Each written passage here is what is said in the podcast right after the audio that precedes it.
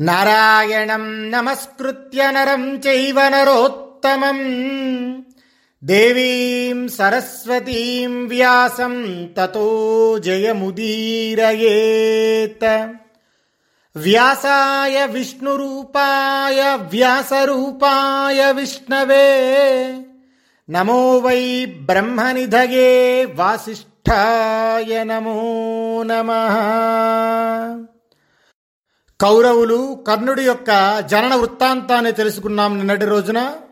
ఇక పాండురాజు తన ఐదుగురు కుమారులతో శతశృంగ పర్వతం మీద చక్కగా జీవిస్తూ ఉన్నాడు.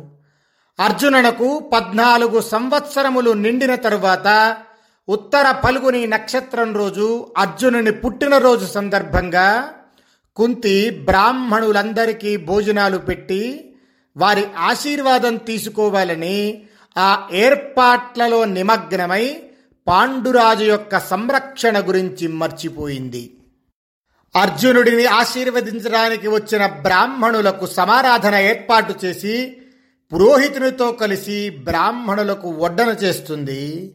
ఆ సమయంలో మదనమోహితుడైనటువంటి పాండురాజు మాద్రిని పిలిచి తోటలన్నీ చక్కగా పూచిన ఆ మధుమాస వేళలో మాద్రితో కలిసి ఆ శతశృంగ పర్వతం మీద ఉన్న తోటలలో విహరించాడు.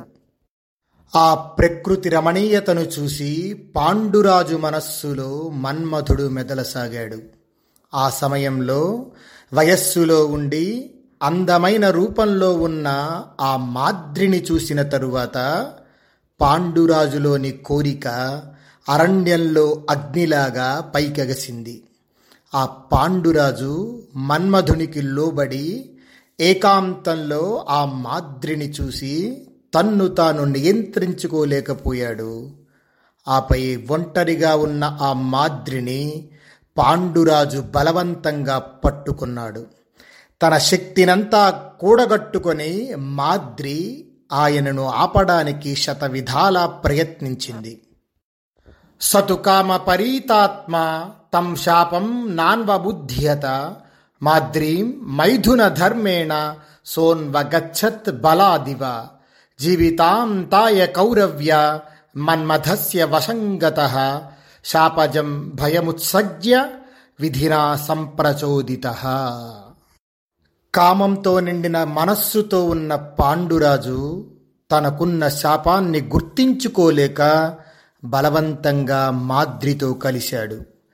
ఆ పాండురాజు కామానికి లోబడి విధి ప్రేరితుడై శాపభయాన్ని లెక్క చేయకుండా ప్రాణాల మీదకి తెచ్చుకున్నాడు.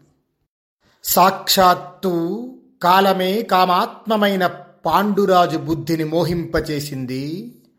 పరమధర్మాత్ముడైన పాండురాజు మాద్రితో సంగమించి కాలధర్మం చెందాడు. ఆపై మాద్రి ప్రాణాలు కోల్పోయిన ఆ పాండురాజును కౌగిలించుకొని దుఃఖంతో మాటిమాటికి పెద్దగా ఏడవసాగింది. ఆ సమయంలో కుంతి తన కుమారులతో మాద్రి పుత్రులతో కలిసి పాండురాజు చనిపోయిన ఆ తోట దగ్గరకు వస్తుంది.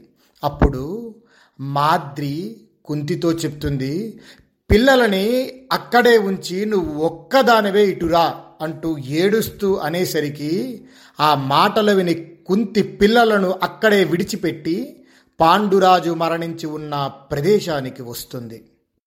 పాండురాజు చనిపోయాడు అన్న విషయం తెలుసుకొని దుఃఖంతో ఏడుస్తూ మాద్రిని అడిగింది కుంతి. నేను కంటికి రెప్పలా మహారాజును రక్షిస్తున్నాను. మునిశాపం తెలిసి కూడా నీతో బలవత్ సమాగమం ఎలా జరిగింది? మాద్రి మహారాజును రక్షించవలసిన కర్తవ్యం నీకు కూడా ఉంది. అటువంటి నువ్వు ఏకాంతంలో మహారాజుని లోభానికి ఎందుకు గురి చేశావు? ఎప్పుడు ఆ శాపాన్నే తలుచుకుంటూ దీనంగా ఉండే మహారాజుకు ఏకాంతంలో నీ దగ్గర అంత ఉల్లాసం ఎలా కలిగింది? మాద్రి నువ్వు ధన్యురాలువు. నాకన్నా అదృష్టవంతురాలువు. అందుకనే సంతోషంతో నిండినటువంటి మహారాజు ముఖాన్ని నువ్వు చూడగలిగావు. ఇగో ఇలా కుంతి మాట్లాడుతుంటే అప్పుడు మాద్రి అంది దేవి నేను విలపిస్తూ పదే పదే అడ్డగిస్తున్నా. శాపాన్ని సత్యం చెయ్యాలన్న సంకల్పంతోనో ఏమో మరి. మహారాజు తనని తాను నియంత్రించుకోలేకపోయారు. ఇలా మాద్రి పలికేసరికి కుంతి మొదలంటా నరికిన చెట్టులాగా నేల కూలి స్పృహ కోల్పోయి కదలలేకుండా పోయింది. ఆ కుంతిని మాద్రి లేవతీసి రామ్మ అని తీసుకుని వెళ్ళి పాండురాజు యొక్క శవాన్ని చూపించింది. కుంతి పాండురాజు పాదాలపై పడి నవ్వు మొహంతో ఏదో చెబుతున్నట్టుగా ఉన్నటువంటి పాండురాజుని కౌగలించుకొని ఏడుస్తూ ఉంది ఆ ప్రదేశంలో. అలాంటి సమయంలో పాండురాజు దగ్గరకు ఆ పర్వతం మీద ఉన్న మహర్షులందరూ వచ్చారు. మహర్షులందరూ కూడా పాండురాజు యొక్క మరణ వార్త విని కన్నీరు పెట్టుకున్నారు. అస్తమించిన ఆదిత్యుని వలె ఎండిపోయిన సముద్రం వలె ఉన్న పాండురాజును చూసి అక్కడ ఉన్న అందరూ శోకించారు. ఆ మహర్షులు కుంతి మాద్రీలను ఎంత ఊరడించినా దుఃఖాన్ని ఆపుకోలేకపోయారు. పాండురాజు పార్థివ దేహాన్ని చూస్తూ కుంతి ఏడుస్తూ రాజా మమ్మల్ని ఎవరికి అప్పగించి స్వర్గానికి వెళ్తున్నావు? నేను ఎంత దురదృష్టవంతురాలను. యుధిష్ఠిరుడు భీమసేనుడు అర్జునుడు నకుల సహదేవులు ఈ ప్రియపుత్రులందరినీ ఎవరికి అప్పగించి వెళ్ళావు? బ్రాహ్మణుల సమక్షంలో నువ్వు చేసినటువంటి ఈ తీవ్ర తపస్సును దేవతలు అభినందిస్తారు అని ఇలా ఏడుస్తూ కుంతి పలికేసరికి పాండవులు వచ్చి తండ్రిని చూసి చేష్టులై తండ్రి పాదాలను కౌగిలించుకొని గట్టిగా ఏడుస్తూ ఉన్నారు. అప్పుడు కుంతెంది మాద్రి నేను పెద్ద భార్యను. ధర్మ ఫలితంలో పెద్ద భాగం కూడా నాదే. మరణించిన భర్తను అనుసరించి నేను వెళతాను. తప్పక జరగవలసిన ఈ పనిలో నన్ను ఆపవద్దు. ఈ పిల్లలను చూసుకో. పుత్రులను పొందటంతో నా కోరిక తీరింది. ఇప్పుడు భర్తని అనుసరించి వీరపత్నిని కాగోరుతున్నాను అని ఇలా కుంతి పలికేసరికి అప్పుడు మాద్రి అంది అక్క రణభూమిలో వెన్ను చూపి ఎరుగని భర్తను నేను అనుసరిస్తాను. నా కోరికలు ఇంకా తృప్తి చెందలేదు. నువ్వు పెద్దదానవు. దయచేసి సహగమనానికి నాకు అనుమతినివ్వు. ఈ భరతశ్రేష్ఠుడు కామంతో నాతో సంగమించి మరణించాడు.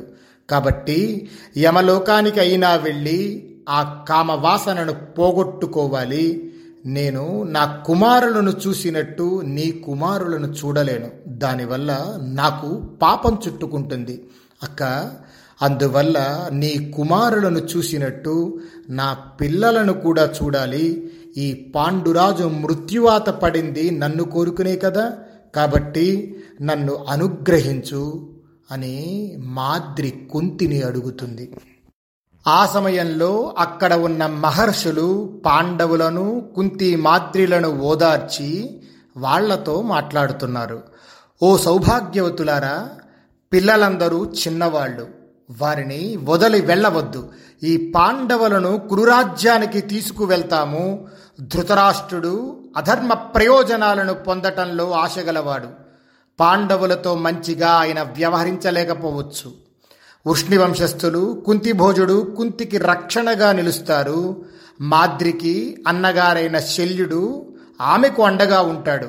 భర్తతో సహమించటం స్త్రీలకు సత్ఫలదాయకమే అనుమానం లేదు. కానీ భర్త మరణించిన తరువాత బ్రహ్మచర్య వ్రతాన్ని పాటిస్తూ యమ నియమాలను అనుసరిస్తూ మనస వాచ కర్మణ శుభకర్మలను అనుష్ఠిస్తూ కష్టసాధ్యమైన చాంద్రాయణాది వ్రతాలను ఉపవాసాదులను పాటించే స్త్రీయే పతివ్రత. కాబట్టి మీరు అలా నియమాలను పాటిస్తూ బ్రతికి ఉండటమే తగినదని మేము అనుకుంటున్నాము అని అక్కడ ఉన్నటువంటి మహర్షులు బ్రాహ్మణులు పలికేసరికి అప్పుడు కుంతి అంది పాండురాజు ఆదేశాన్ని పాటించినట్లుగానే బ్రాహ్మణుల ఆదేశాన్ని కూడా గౌరవంతో పాటించాలి. మీరు చెప్పినట్లే చేస్తాను. మీరు చెప్పినదే నాకు నా భర్తకు నా కుమారులకు శ్రేయోదాయకమని చెప్పి నేను భావిస్తాను. అనే కుంతి పలికేసరికి అప్పుడు మాద్రి అంది పుత్రుల యోగక్షేమాలను గమనించటంలో కుంతి సమర్థురాలు. ఏ స్త్రీ కూడా చివరకు అరుంధతి అయినా బుద్ధిలో కుంతికి సాటి రాలేదు. కుంతికి వృష్ణివంశం కుంతిభోజుడు అండగా ఉన్నారు. అక్క పిల్లలను పెంచటంలో నీవలే నేను సమర్థురాలను కాను. భర్తృ సమాగమ సుఖంలో నాకు తృప్తి కూడా కలుగలేదు. కాబట్టి నేను భర్తను అనుసరించి పతి లోకానికి వెళ్తాను. పెద్దదానవు దగచేసి నువ్వు నన్ను అనుమతించాలి అని మాద్రి ఇలా పలికి కుంతికి తలవాల్చి నమస్కరించి నకుల సహదేవులను కుంతికి అప్పగించింది. మహర్షులందరికీ నమస్కరించి పాండవులందరినీ కౌగలించుకొని కుంతీపుత్రులను తన పుత్రులను మాటిమాటికి శిరస్సుపై ముద్దు పెట్టుకుంటూ యుధిష్ఠిరుని చేయి పట్టుకొని ఇప్పుడు మాద్రి పాండవులతో మాట్లాడుతుంది. మీకు అసలు తల్లి కుంతియే మీ తండ్రి గతించాడు. ఇప్పుడు పెద్దవాడైన యుధిష్ఠిరుడే మీ నలుగురికి తండ్రి వంటివాడు. సత్యధర్మ పరాయణులై పెద్దల మాటను పాటించినవాడు నశించరు. కాబట్టి మీరందరూ అన్నగారి మాటను తప్పక వినాలి. మీరందరూ గురువులను మహర్షులను సేవించాలి. అని చెప్పి మహర్షులకు కుంతికి పదే పదే నమస్కరించి అలసిపోయిన మాద్రి కుంతితో మాట్లాడుతుంది. అక్క నువ్వు ధన్యురాలవు. నీ వంటి స్త్రీ మరొకటి లేదు. ఈ ఐదుగురు కుమారుల బలాన్ని తేజస్సును యోగాన్ని మాహాత్మ్యాన్ని నువ్వు చూస్తావు. మహర్షుల సన్నిధిలో నేను ఈ మాట అంటున్నాను. నా ఈ మాటలు వ్యర్థం కావు. నువ్వు నాకన్నా పెద్దదానవు. నమస్కరించదగిన దానవు. గొప్పదానవు. శుభగుణాలతో వెలుగుతున్న దానవు. యాదవ కుమారి నేను అనుమతిని కోరుతున్నాను. నేను ధర్మాన్ని స్వర్గాన్ని కీర్తిని పొందడానికి తగిన సహకారాన్ని నువ్వు అందించు. నీ ప్రయత్నం ద్వారా అది నాకు లభిస్తుంది. నీ మనస్సులో ఇంకొక ఆలోచన వద్దు. ఇదిగో ఇలా మాద్రి మాట్లాడేసరికి కన్నీటితో కుంతి మాట్లాడుతుంది. మాద్రి నీకు అనుమతినిస్తున్నాను. స్వర్గంలో ఈరోజే నీకు భర్తృ సమాగమం లభిస్తుంది. నువ్వు స్వర్గంలో భర్తతో కలిసి అనంతకాలం సుఖంగా జీవించు. అని కుంతి పలికేసరికి అప్పుడు మాద్రి అంది ఈయన ఆ శరీరాన్ని కూడా మహారాజు శరీరంతో పాటు చక్కగా పేర్చి దహించాలి.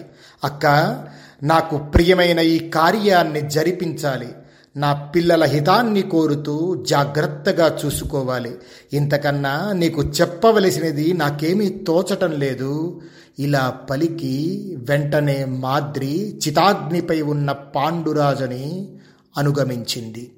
ఆ తరువాత పురోహితుడైన కాశ్యపుడు బంగారపు ముక్కలను నేతిని నువ్వులను బియ్యాన్ని నీటితో నిండిన కుండను గొడ్డలని సమకూర్చుకొని మహర్షుల ద్వారా అశ్వమేధాగ్నిని తెప్పించి శాస్త్రోక్తంగా నాలుగు వైపులా అంటింపచేసి పాండురాజు దహన సంస్కారాన్ని పూర్తి చేయించాడు. పెద్దవాడైన యుధిష్ఠిరుడు సోదరులతో కలిసి నూతన వస్త్రాలను ధరించి పురోహితుడైన కాశ్యపుని ఆదేశాలను అనుసరిస్తూ జలాంజలిని సమర్పించాడు పాండురాజుకి. శతశృంగ నివాసులైనటువంటి మహర్షులు ఇతర మునులు అందరూ కలిసి పాండురాజుకు పారలౌకిక క్రియలన్నిటినీ యథావిధిగా పూర్తి చేశారు. పాండురాజు అంత్యక్రియలు పూర్తయ్యాక అక్కడ ఉన్నటువంటి మంత్రవేత్తలు మహర్షులు తమలో తాము చర్చించుకుంటున్నారు. పాండురాజు రాజ్యాన్ని వదిలి ఈ ప్రదేశంలో తపస్సు చేసి మనందరి శరణు కోరాడు. ఆ పాండురాజు తన భార్యను పసి వయస్సులోని కుమారులను మనకి అప్పగించి స్వర్గలోకానికి వెళ్ళిపోయారు. ఆ పాండురాజు కుమారులను మాద్రి పాండురాజుల అస్థికలను ఆ మహాత్ముని భార్య అయిన కుంతిని తీసుకొని హస్తినాపురానికి వెళదాం. ప్రస్తుతం మనకు ఇదే తగిన ధర్మం. ఈ విధంగా అక్కడ వారందరూ అనుకుని హస్తినకు వెళ్ళి భీష్మ ధృతరాష్ట్రులకు పాండవులని అప్పగించాలి అని చెప్పి ప్రయాణానికి సంకల్పించారు. వెంటనే పాండు కుమారులను కుంతిని మాద్రి పాండురాజుల అస్థికలను తీసుకుని ఆ మహర్షులు మంత్రవేత్తలు బ్రాహ్మణులు అందరూ బయలుదేరారు శతశృంగ పర్వతం నుంచి. స్వల్పకాలంలోనే వీరందరూ కురుజాంగల అనే దేశాన్ని చేరి వర్ధమాన అనే పేరు గల నగర ద్వారాన్ని సమీపించారు. అక్కడ ఉన్న ద్వారపాలకునితో తమ రాకను ప్రభువుకు తెలియజేయాలని చెప్పి మహర్షులు చెప్పారు. ఆ ద్వారపాలకుడు వెంటనే వెళ్ళి ఆ విషయాన్ని రాజసభలో తెలియజేశాడు. వేల కొలది బ్రాహ్మణులు మహర్షులు వారి భార్యలు అక్కడికి రావడాన్ని విని హస్తినాపురంలో రాజులు ఆశ్చర్యపోయారు. రెండు ఘడియల కాలంలోనే నగరవాసులంతా స్త్రీలను పిల్లలను వెంట పెట్టుకుని ఆ మహర్షులను చూడడానికి బయటకు వచ్చారు. ప్రజలంతా గుమిగూడారు. ఎవ్వరి మనసుల్లోనూ ఈర్ష్య లేదు. అందరూ ధర్మబద్ధులై ఉన్నారు. భీష్ముడు సోమదత్తుడు బాక్లీకుడు ధృతరాష్ట్రుడు విదురుడు స్వయంగా వచ్చారు అక్కడికి. ఆ రాణి అయిన సత్యవతి గాంధారి అంతఃపురం నుంచి వెలుపులకు వచ్చారు. ధృతరాష్ట్రుని కొడుకులు వంద మంది దుర్యోధనుడు ముందు నుంచొని ఉండగా విచిత్ర ఆభరణాలను ధరించి వచ్చారు. ఆ మహర్షి గణాలను చూసి శిరస్సు వంచి నమస్కరించి కౌరవులంతా వారికి దగ్గరగా కూర్చున్నారు. అదేవిధంగా ప్రజలందరూ నేలకు తల తాకించి మహర్షులకు నమస్కారం చేసి కూర్చున్నారు. ప్రజలంతా నిశ్శబ్దంగా కూర్చొని ఉండటాన్ని గమనించి భీష్ముడు మహర్షుల కాళ్ళు కడిగి వారందరినీ అర్చించి నమస్కరించాడు. ఆ మహర్షుల్లో వృద్ధుడైన జటాజూటాలు ధరించి ఉన్న ఒక మహర్షి లేచి ఇతర మహర్షుల అనుమతితో ఇప్పుడు అక్కడ మాట్లాడుతున్నాడు.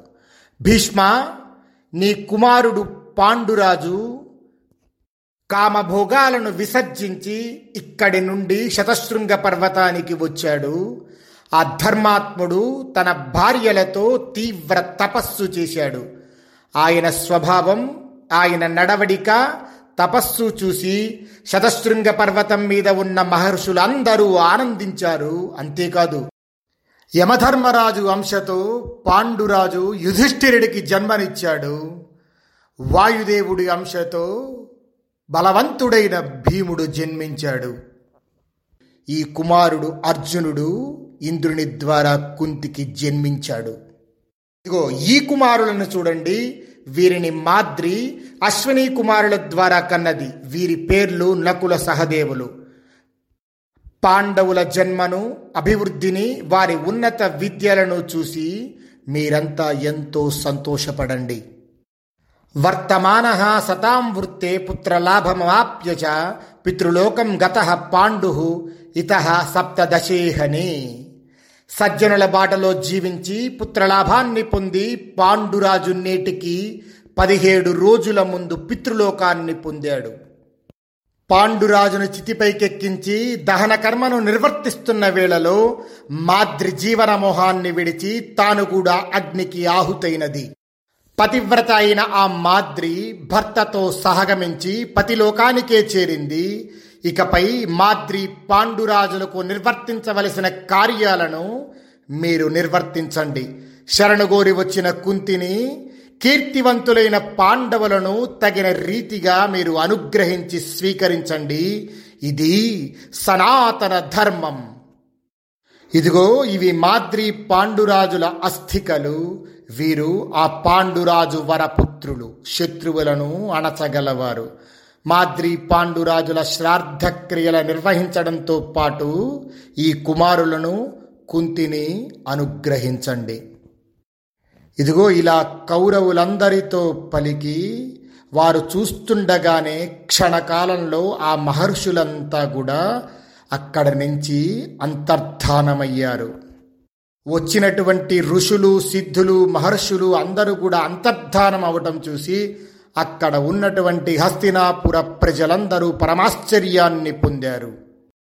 మహర్షులంతా కలిసి ఎప్పుడైతే ఇలా చెప్పి అక్కడి నుంచి వెళ్ళిపోయారో అప్పుడు ధృతరాష్ట్ర మహారాజు విదురుడితో చెప్తున్నారు పాండోర్ విదుర సర్వాణి ప్రేతకార్యాణి కారయ రాజవద్ రాజసింహస్య మాద్రాశ్చైవ విశేషత. విదుర రాజశ్రేష్ఠుడైనటువంటి ఈ పాండురాజుకు విశేషించి మాద్రికి రాజోచితంగా ప్రేతకార్యాలను నిర్వహింపజేయాలి.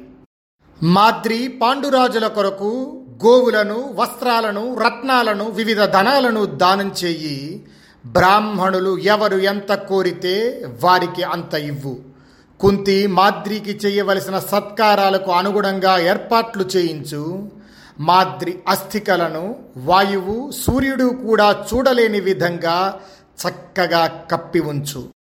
నసోచ్య పాండురనఘ ప్రశస్య చ నరాధిప యస్య పంచసుతా వీరా జాతా సురసుతోపమా. పాపరహితుడైనటువంటి పాండురాజు గురించి జాలిపడవలసిన అవసరము లేదు. అతడు గొప్ప రాజు. దేవతా సమానమైన వీరులను ఐదుగురు కొడుకులను పొందాడు.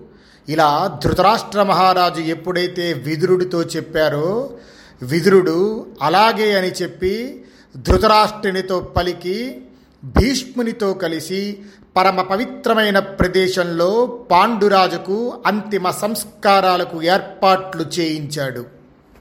ఏర్పాట్లన్నీ పూర్తయిన తరువాత పాండురాజు దహన సంస్కారం కోసం పురోహితులు నగరం నుండి నెయ్యి గంధం మొదలైన సామాగ్రితో పాటు జ్వలిస్తున్నటువంటి అగ్నిని కూడా తీసుకుని వచ్చారు.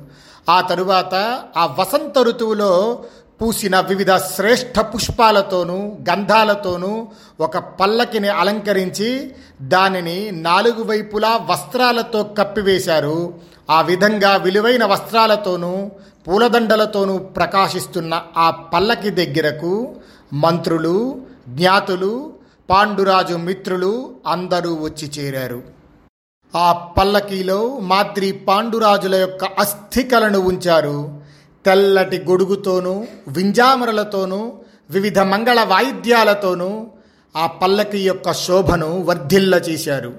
ఆ పాండురాజునకు ఆ విధంగా ఔర్ధ్వదేహిక క్రియను నిర్వహిస్తున్నటువంటి ఆ వేళలో హస్తినాపురంలోని లక్షల మంది ప్రజలు ఎన్నో రత్నాలను తెచ్చి కోరిన వారందరికీ దానం చేశారు.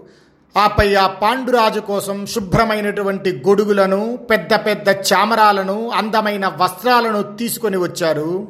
ఆ పల్లకి ముందు తెల్లటి బట్టలు ధరించినటువంటి యాజ్ఞికులు అగ్నిహోత్రంలో ఆహుతులను వేస్తూ పల్లకి ముందు నడవసాగారు. ఆ అగ్నిహోత్రాలు చక్కగా అలంకరింపబడి దైదీప్యమానంగా ప్రజ్వరిల్లుతున్నాయి. శోకంతో బ్రాహ్మణులు క్షత్రియులు వైశ్యులు శూద్రులు ఇలా లక్షలాది మంది చేరి విలపిస్తూ పాండురాజు అస్థికలున్న పల్లకీని అనుసరించారు. అయ్యో ఈ పాండు మహారాజు మనందరినీ విడిచిపెట్టి మనల్ని శాశ్వతంగా దుఃఖంలో ముంచి అనాథలను చేసి ఎక్కడికి వెళ్తున్నాడు అని హస్తినాపుర ప్రజలందరూ ఆక్రోశిస్తున్నారు.